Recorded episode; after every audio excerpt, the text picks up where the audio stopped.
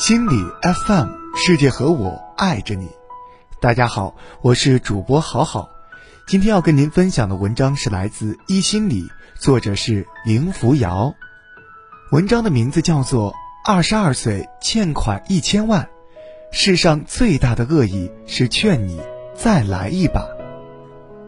今年七月，二十二岁大学生刘饼干欠债一千万后跑路，大家才恍然发现炒鞋这么赚。炒鞋是什么？买大品牌出的很贵的限量球鞋，等市场供小于求，很多人都抢不到的时候拿出来，转手赚溢价。但你可别说，这炒鞋还真的赚。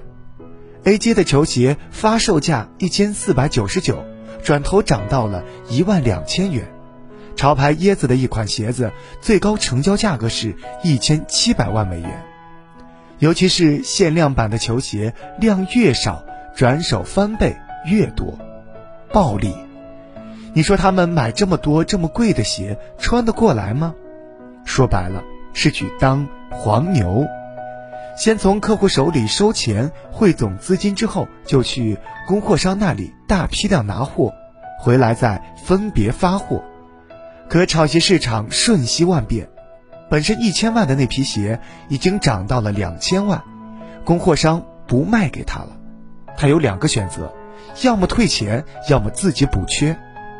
你可能会问，他不是手里有预付款，有之前赚的钱可退吗？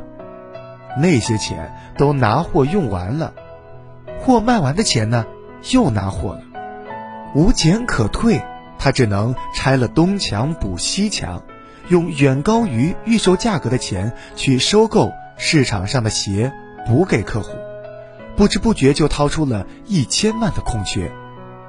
更让人无奈的是，他的买家当中很多都是大学生、刚工作的年轻人。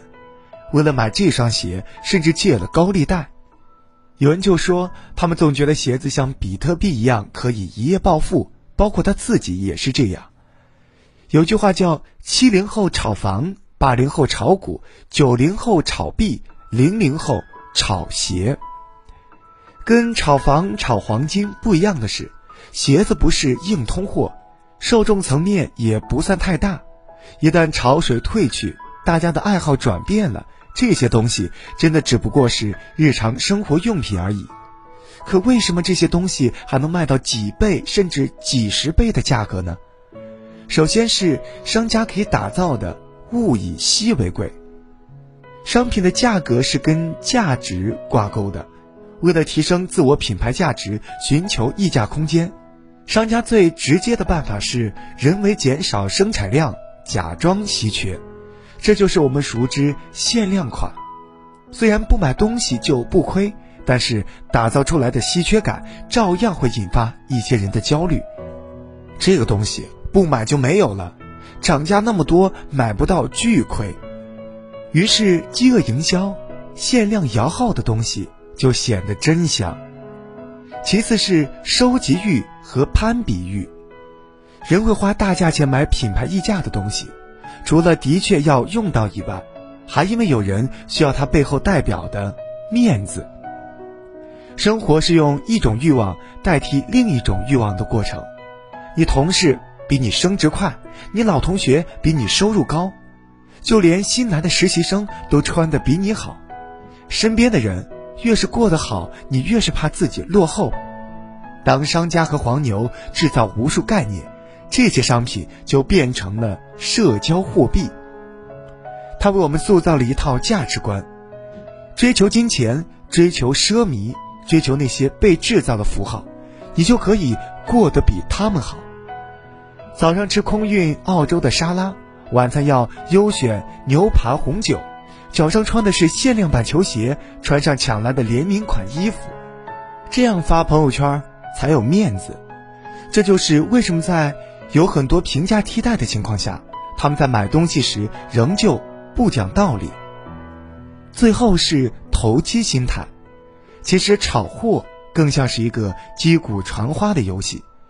有人用大量金钱去操控某款商品的价格，扫光之后高价卖出，自己再花钱全部扫光，如此重复。其他人不知道是暗箱操作，还以为真的有升值空间，于是纷纷以高于原价几倍的价钱买入，价钱炒上去了，及时下车，高位接盘的人就血本不剩。每个人都不相信自己是最后接盘的，看着三四十万元不断上涨的流水，谁都没法冷静下来。一旦潮水退去，才知道什么叫后悔。只是上头的时候，谁都顾不上想后果。炒货时，人人都是赌徒，高价买入的时候，大多数人都只是想赚他一笔，一夜暴富。殊不知，这就是赌徒心理的开始。心理学家斯金纳做过一个实验，他把小鼠放到箱子里，当小鼠无意间碰到按钮时，就会掉下食物。很快，老鼠就习得了这个规律，知道按钮有食物。接着，食物才一分钟掉落一次，老鼠很快就学会等待。如果食物没有了，老鼠也就停手了。但如果食物是随机掉落的，老鼠不知道哪一次才会得到食物，就会疯狂按按钮，一直坚持。不确定性的奖励会让人产生更大的欲望，付出少、预期回报大的事情具有致命吸引力。而且，斯金纳箱的老鼠渐渐开始对现成的食物兴趣变少了，得到奖励时的那种快乐和按钮的行为已经联系在一起。不是得到食物才会快乐，而是追求刺激的时候，欲望才能得到满足。